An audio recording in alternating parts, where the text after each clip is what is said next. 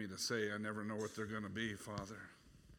I have an outline, but Lord, I don't seem to always follow that. Lord, you change things sometimes as I go along. Father, I pray that you'd speak to our hearts as a church body, Father, as your sheep. Father, that in the text, Lord, today we would come, come out of here praising you and edifying one another. Lord, I'm grateful for your word.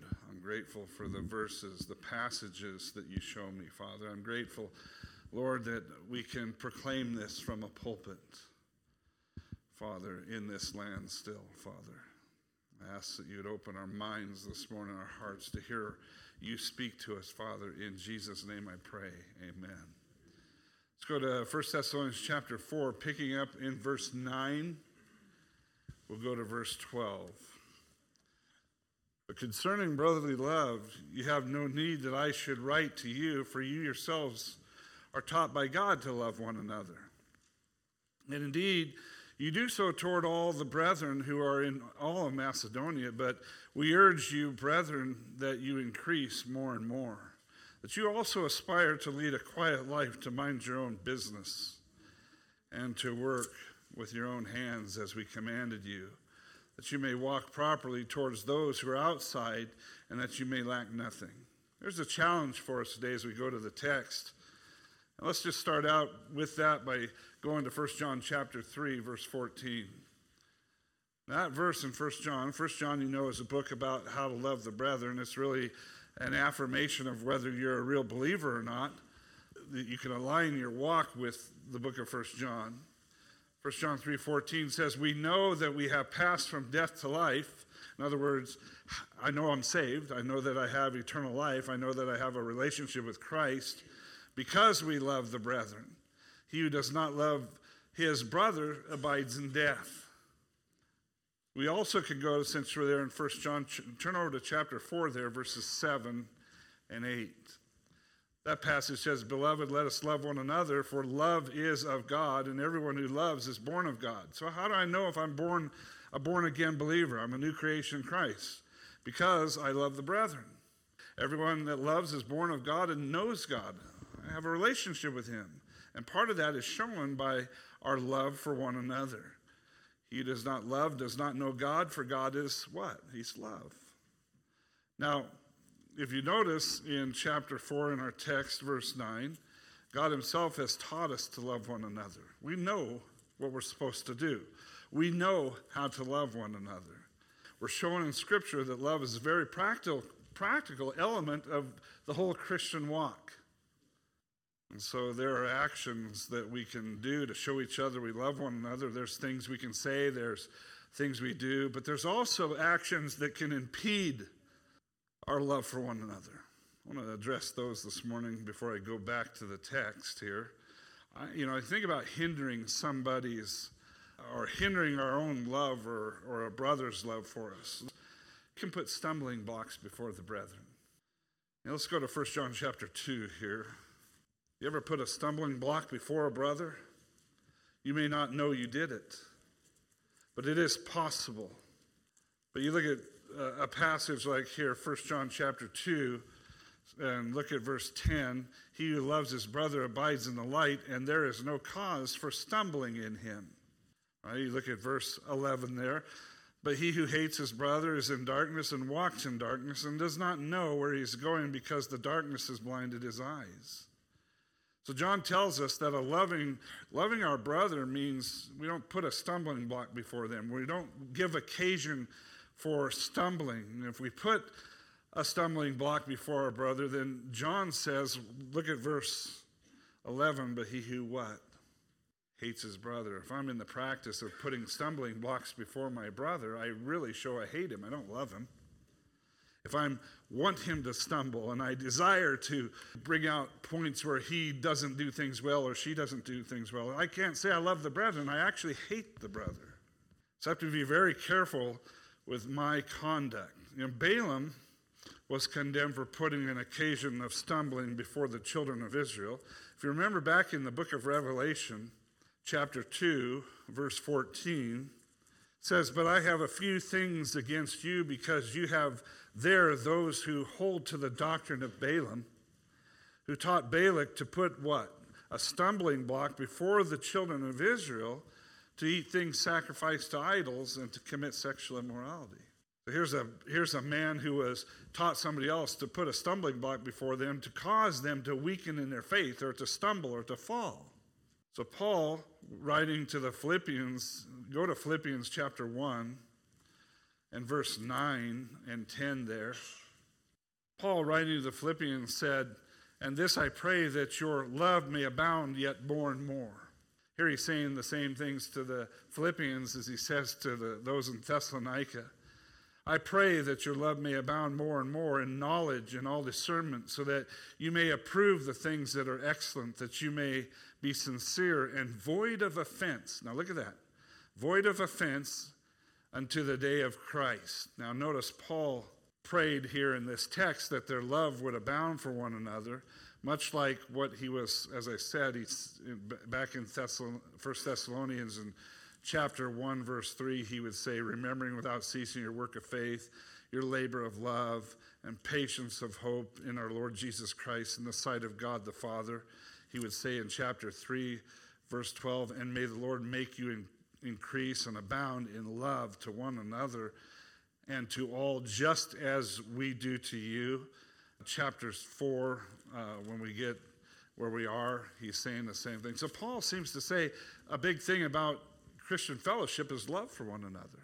But you'll notice here in this Philippians text that it is with the hope that they would approve the things that are excellent, to be sincere in their walk, and be void of offense. Now, I looked at that, that this week. That Greek for void of offense means it's, it's apro, aproskopos, and it means to lead into sin or to cause to stumble.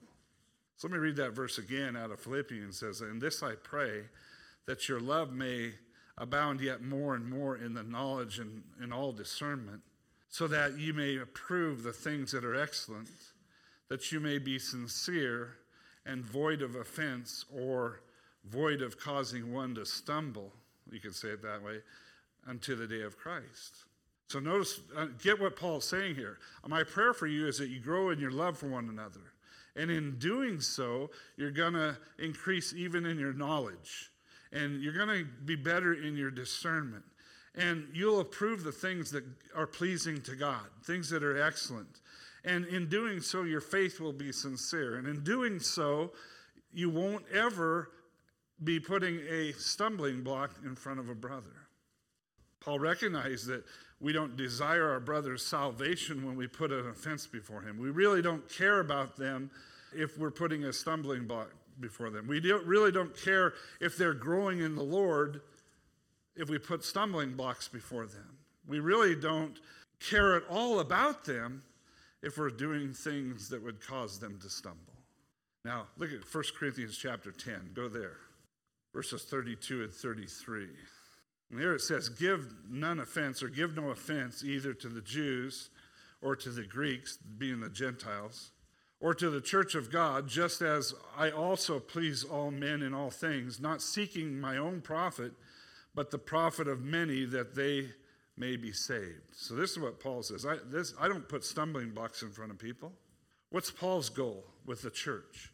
I don't give an offense. I don't cause an offense. I don't want to be an offense to the Jews or to the Greeks, or to the Jews or the Gentiles, or to the church of God. I want to be pleasing in all things, not seeking my own profit, but to the profit of many that they may be saved. So look at what look at Paul's heart there. I'm not doing anything that would weaken a brother. I'm doing everything to strengthen a brother so that he may be saved. When we can hinder ourselves from loving our own brother when we put a stumbling block before them. Or, number two, when we serve self instead of our brother. How many of this are in the Christianity for your own self? How many are in it for the brethren? Some say, well, I'm just in it to get saved and go to heaven. Well, no, I'm sorry, that's not what it's about. Let's go to Philippians chapter 2. Let's look at the first four verses there. Paul would write to the Philippians, he says, Therefore, if there is any consolation in Christ, if any comfort of love, if any fellowship of the Spirit, if any affection and mercy, fulfill my joy by being like minded, having the same love, being of one accord, of one mind, let nothing be done through selfish ambition. Okay, selfish ambition also translates to strife. So don't let things be done for, in strife or conceit, which is vainglory. You, I think your Bible might say vainglory, some of it. You know what vainglory is? That's worthless glory of self. But in lowliness of mind, let each esteem others better than himself. Let each one of you look out not only for his own interests, but also for the interests of others. This is Paul's desire. This is his prayer life for the Philippian church. Folks, most people go to church because it's about them, it's not about others. It's about what's in it for me. It's our culture. We've been taught that. We are so much, we don't even realize it, that we've been so desensitized to the whole entertainment package that I can't even go to church. You can't go to church without being entertained. And it's the pastor's job to make me feel good about myself. I have to feel good. I have to be emotionally wound up. And that's not the pastor's job. Sometimes my job is to hit you with a rod because I do it to myself. Now, Paul desires that his joy is, notice this, his joy is fulfilled by the brethren's love for one another. Right? This means nothing is to be done through strife. How many like strife? Who likes strife? Who's selfish here? If you're, if you're in it for selfish ambition, then you like strife. And where there's strife, there's every evil work. Vainglory. How many are, how many are conceited? Your Christianity is all about you. And it's vain worship of yourself, is really what it is. And that word mean, you know, vain means worthless. But Paul wants us to, this is the this is the attitude I'm supposed to have in the body of Christ, as a member of the body of Christ. I'm supposed to, in all lowliness of mind, let each esteem others better than himself. Do you treat the body here at Rathdrum Bible Church as those people are better than you? I'm not in this to be served. Is that my attitude, or is it I'm coming to serve? It means that each esteem others better than themselves. It means that we don't look to self first all the time. You know, when people see this kind of love in the body of Christ, that brings them joy, but also they know what? What's the sign that we're disciples of Christ? It has nothing to do with how many Bible studies we go to. It has nothing to do what I do outside the walls of, of the church or I'm a philanthropist, whatever you know, the giving all the time. It has to do with the love for the brethren. That's how the world knows that there's real Christians there. Now, selfishness is the first step towards hating your brother. You go to 1 John chapter 3. Follow me over there to 1 John 3. 1 John chapter 3, verses 11 and 12. That's where we're headed. 1 John 3, 11 and 12. For this is the message that you heard from the beginning that we should what? Love one another. Not as Cain, who was of the wicked one and murdered his brother. And why did he murder him? Because his works were evil and his brothers were righteous. If you look at that context there, selfishness the first step towards hating your brother. The, Cain was in into his worship, it was all about Cain. It wasn't about God and it wasn't about his brother, it was about him. That's why he got jealous. That's why he got God you know, must love Abel more than he loves me. So John tells us that Cain slew Abel because of jealousy. Jealousy has its roots where? In selfishness. And John speaks about a very selfish kind of love in 1 John chapter 3, verses 16 and 18. Go to 16 and 18 here. By this we know love because he laid down his life for us. We, we also ought to lay down our lives for the brethren. But whoever has this world's goods and sees his brother in need and shuts up his heart from him, how does the love of God abide in him? In other words, it can't. So God's love for us is our first and foremost example of what true love really is. And if God was selfless in giving his only son for our sins, then, then we should be selfless in, in relationship to loving our brethren as well. If he would give up his life for us, we ought to give up our life for the brethren. This means laying down our life. I don't have to be first. It's not about me. I don't go to Rathdrum Bible Church for me. It's, I go for them. I go for him. I go for her. I stay active because of them. Boy, if, just think if people had that mindset about what church is. So it means giving our brothers what they need in this life. Now, let me ask the question why do you come to church? Now, don't answer that, but just think about it. Why are you here? Why do you come to church? Do you come to RBC to serve here, or do you come to be served? Now, let me ask you are you active in the church? If you're not active in this church, you're coming to be served. I'm sorry, that's if I step on toes there. You should be active in the church. That's why God gifted you. If you go to 1 Corinthians chapter 12 and we go into chapter 13 and we go all through that text, that's all about conduct in the body of Christ. The passage that Dirk read this morning is about how believers are supposed to be in context. And God gave us each a gift to serve in the body of Christ, to serve not myself, but to serve others. The question is then, why are you here? Well, Pastor, I'm here till I find a better church. Well, fine, there's only one church, there's just places of fellowship. If you're not comfortable here with the word and how it's done, then move on. But don't move from church to church to church to church to be in the pew. Serve. You were called to be part of something huge. You be active in the church. If it's cooking meals, that's what your gift is, then start cooking meals. Don't wait for me to tell you to find a family that you can just bless with a meal. Just bless them with a meal. If your gift is encouragement, start encouraging people. You don't need ministries to do this. We have a ministry. You just take your gift and use it. Hey, if you're gifted musically, then why aren't you here?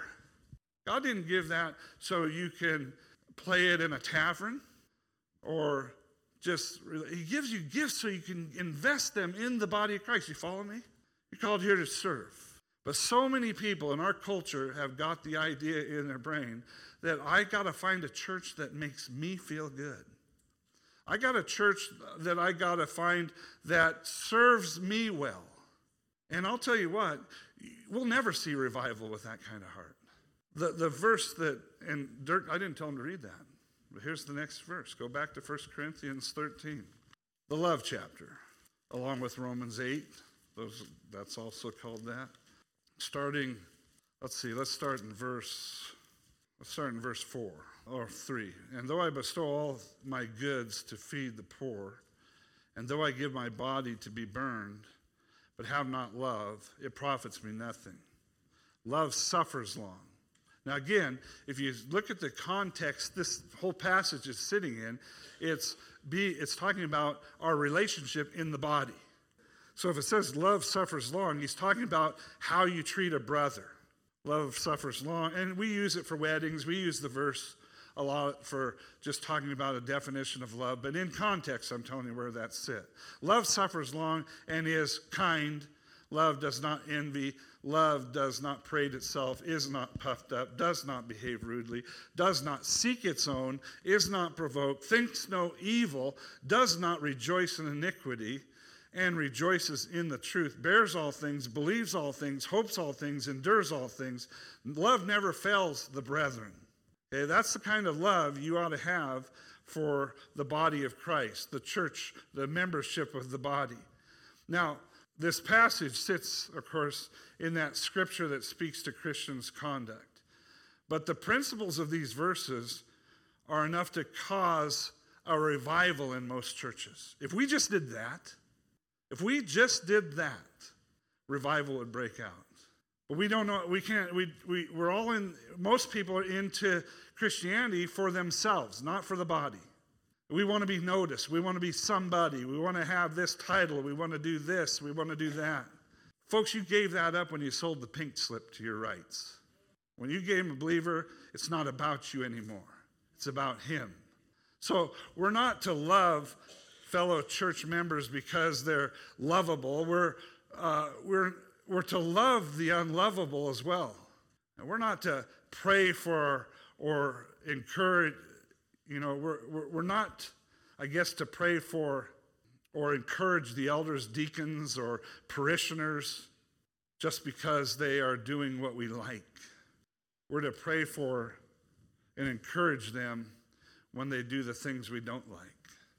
We're not to serve the church only when others are joining in. We're to serve the church even if we are alone in doing so. Church membership is really founded on love authentic, biblical, unconditional love. So let's go to Galatians because one of the things we haven't learned is we still bite and devour the brethren. That's number three. Galatians chapter 5, verses 13 and 14 says, For you, brethren, have been called to liberty, only do not use liberty as an opportunity for the flesh, but through love serve one another. Now, what, how do we serve one another? Through love. Serve one another. For all the law is fulfilled in one word. Even in this, you shall love your neighbor as yourself.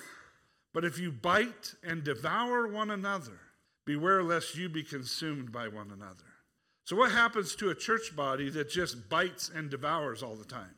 Where they're not really loving each other, they're looking for faults, or they want to gossip, or they want to say things about one another. What's going to happen to that church? It will devour itself. We are to, by love, serve. And that means we're to enslave ourselves to service. We're to enslave ourselves to one another. When you talk about serving the brethren, I become a slave to you. Now, our culture wouldn't understand what I'm talking about when I say that. I endear myself to you. I want to make sure that you are growing. Loving our neighbor at least includes loving our brother. And the Bible says, love your neighbor as what? How, how do you love yourself? Sometimes? No, no, that's a, oh, Pastor Dan, the reason I don't love my neighbors is because I can't stand myself. No, that's not how it works, right? Think of what you would do for yourself to ensure that you were happy today. What would you do for yourself that your needs were met today? What would you do to, for yourself to make sure that you feel good today, that you were edified today? Would you do that for the brethren, for your neighbor? That's the whole point there. Sabbath is in contrast to love. There, there's more biting and devouring than there is loving one another. By the way, those words are used to describe wild animals fighting with each other. If you bite and devour one another, beware. That's the words they use for wild animals consuming one another. Go back to 1 Corinthians 3, verses 1 through 3. God says, is saying in Scripture, if we act like that, we act like wild animals. 1 Corinthians 3 says, And I, brethren, could not speak to you as to spiritual people, but as to carnal or fleshly people. It's your sin nature. I can't even talk to you like you're mature. I have to talk to you like you're carnal. As to what? Babes in Christ. I fed you with milk and not with solid food, for until now you were not able to receive it, and even now you're still not able. For you are all still carnal. For where there is envy and strife and divisions among you, are you not carnal and behaving like mere men? Aren't you no different than a wild animal? Whenever there's strife or division in a church body, whenever the love for the brethren is not there, God says you're no different than a wild beast. Now, where envy and strife and division exists among brethren, that's carnality. Let's go to the book of James. James chapter 3 to be specific, let's go verses 14 to 18. So James 3 14 to 18. But if you have bitter envy and self seeking in your hearts, do not boast and lie against the truth. This wisdom does not descend from above, but is earthly, sensual, demonic. For where envy and self seeking exist, and we've been talking about that, difference between that and loving the brethren, where envy and self seeking exist, confusion and every evil thing are there. Now imagine a church that just is biting one another or uh, is, uh, is operating out of envy or self seeking. They're not really loving the brethren. What's happening in that church body?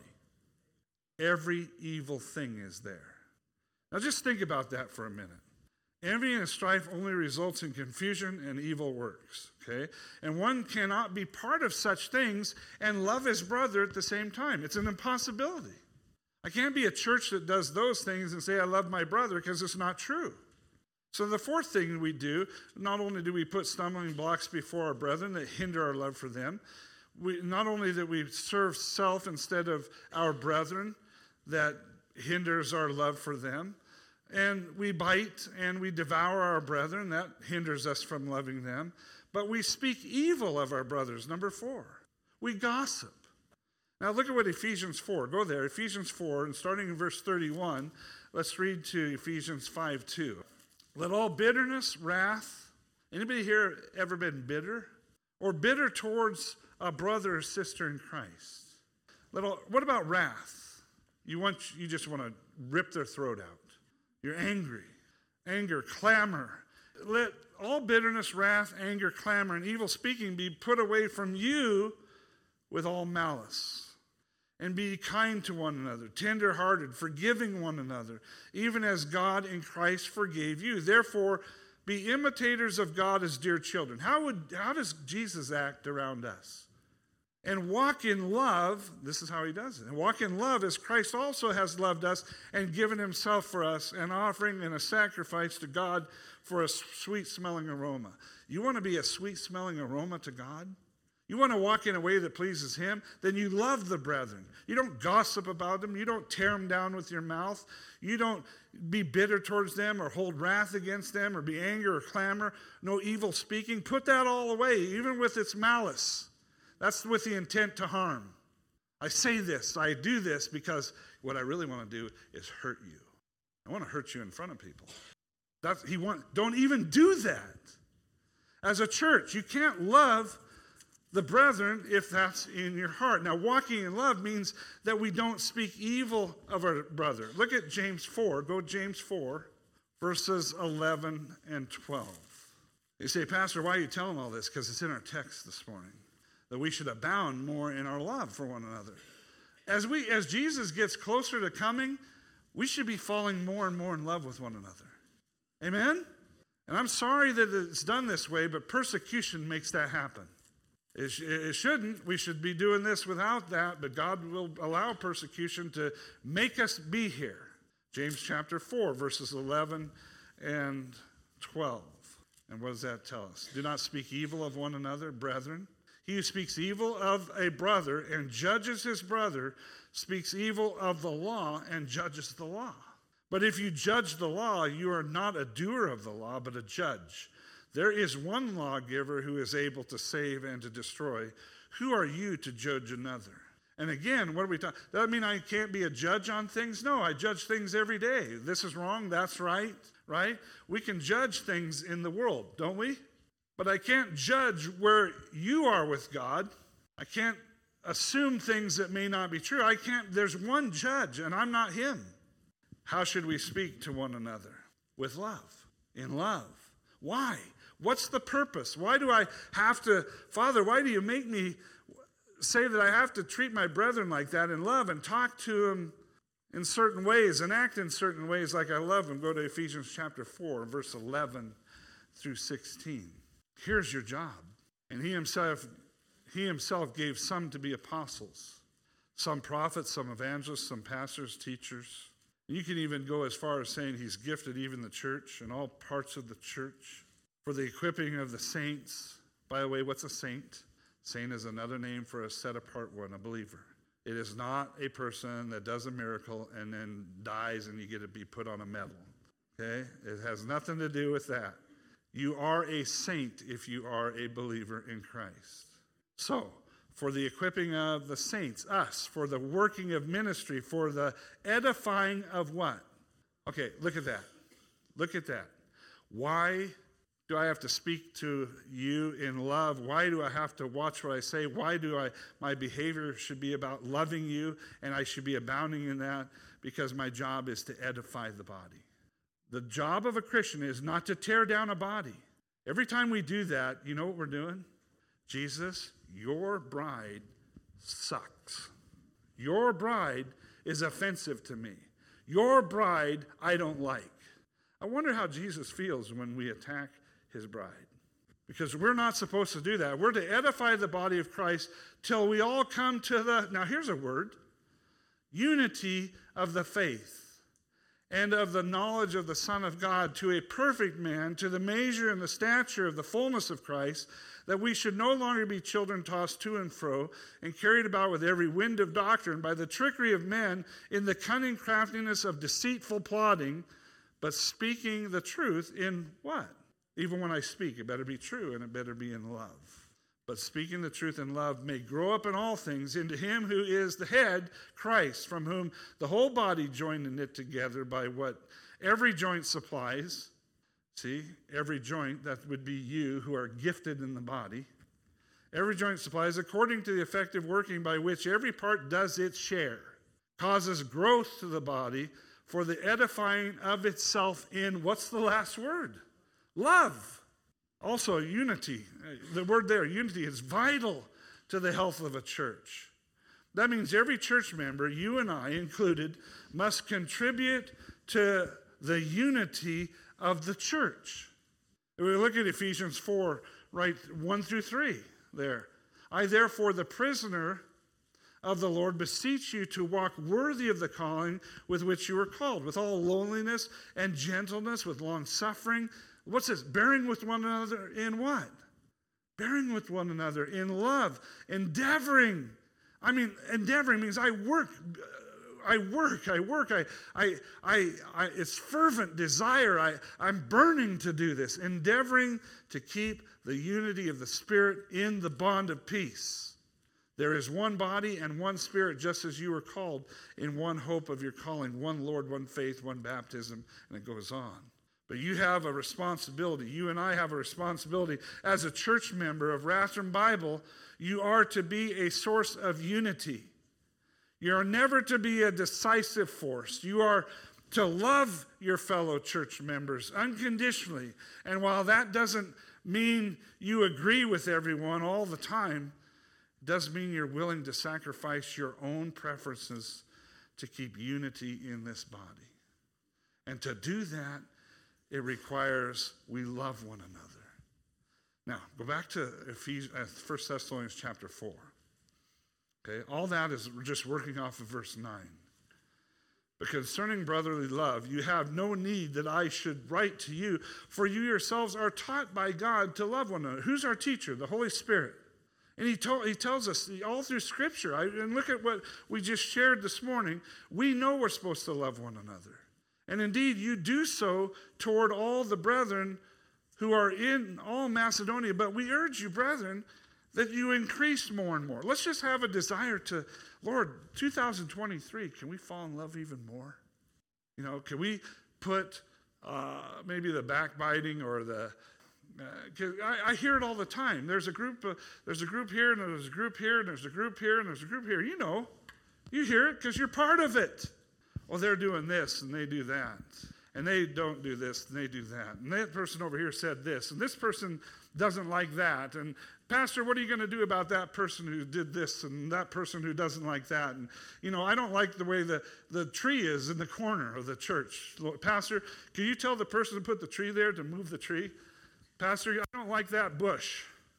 Could you go tell them we need to get rid of that bush and put a real bush in here? I don't like the color of the walls, Pastor. Could you tell the people who painted the walls they did a lousy job? Well, I don't like the, the, the, the, the things that the church plans to do. I don't like all these things. Uh, why did we name it this? Why did we name it that? Why do we have this potluck on that day? Pastor, could you tell the people that do potlucks that we don't like this kind of food coming here? You think I'm kidding? We're all guilty. Every one of us is guilty. And that's not his church. You weren't called here so you didn't join the Elks Club. See, it's, it's like, and that's the way people, I, I hate to say this, but that's the way people look at church. Like, I joined this church, I give them my tithes, I pay for what I want. And because I give my tithes, I have certain expectations from the pastor on down that they must do this to perform well or I'll move. Folks, where, where did that ever start to be the church? The church is, I got saved into something great, the body of Christ. And I love his word, and I can't wait to get to church on Sunday morning so I can build somebody up with what I learned this week. That's the church. The church, the church is a bunch of people who are coming to serve. Some of us need to get off our gluteus maximus our royal butt and start doing things in the body, not to earn salvation, but because you love one another. And it doesn't have to be a, a, special ministry uh, like with a big name. Just eh, it's everyday life. Just a word of encouragement. But if we can't do that, look at look at how Paul now tells the Thessalonian church how they should love one another. You want to see it here? All right, that you aspire to lead a quiet life. You want to love the brethren? Live a quiet life. What do I mean by that? What does that mean? To have an ambition or a desire for peaceful living, a quiet life which does not disturb others or attract the wrong kind of attention. So, not being busybodies or gossips or meddlers in somebody else's affairs. Why should we desire to strive for such a life? Because we're told to. Go to the book of Romans, chapter 12. Romans 12. You got to love Paul when he's writing in the book of Romans, right? So Romans 12 is it's not a long read, but a, start in verse 9. Let love be without hypocrisy. Abhor what is evil. Cling to what is good. Be kindly affectionate to one another with brotherly love and honor, giving preference to one another. Not lagging in diligence, fervent in spirit, serving the Lord. He looks at that as service to him. What does it say? Rejoicing in hope, patient in tribulation, continuing steadfastly in prayer, distributing to the needs of the saints, given to hospitality. Bless those who persecute you. Bless and do not curse. Rejoice with those who rejoice and weep with those who weep. Be of the same mind toward one another. Do not set your mind on high things, but associate with the humble. Do not be wise in your own opinion. Repay no evil for evil. Have regard for good things in the sight of all men. If it's at if it is possible, as much as depends on you or me, right? Look what he says live peaceably with all men. Beloved, do not avenge yourselves, but rather give place to wrath, for it is written, Vengeance is mine, I will repay, says the Lord. And it goes on. Listen, I desire to strive for a life that is a quiet life because we're told to. And how do we obtain this quietness of life? Well, we can pray for it. Remember what Paul said to, Timothy, 1 Timothy 2? He told us how to pray. 1 Timothy 2, verse 2. Uh, starting in verse 1, therefore I exhort first of all that supplications, prayers, intercessions, giving of thanks be made for all men, for kings and all who are in authority. So let's just say all authority, that we may lead a quiet and peaceable life in all godliness and reverence. So I can certainly, Lord, help me. Help me to do this. But I need to aspire to lead a quiet life.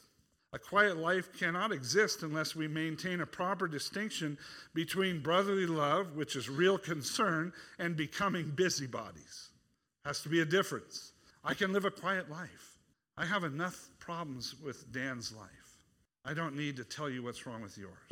Now, if it's something where I think I can come along and edify you, then I'm going to do it out of love, right? That's the way it's supposed to be done. But I'm just not doing it because I want to make noise. What does he say here in 1 Thessalonians chapter 4? He says in our text, not only to lead a quiet life, but to mind your own business. Okay, what does that mean? It means mind your own business. Okay?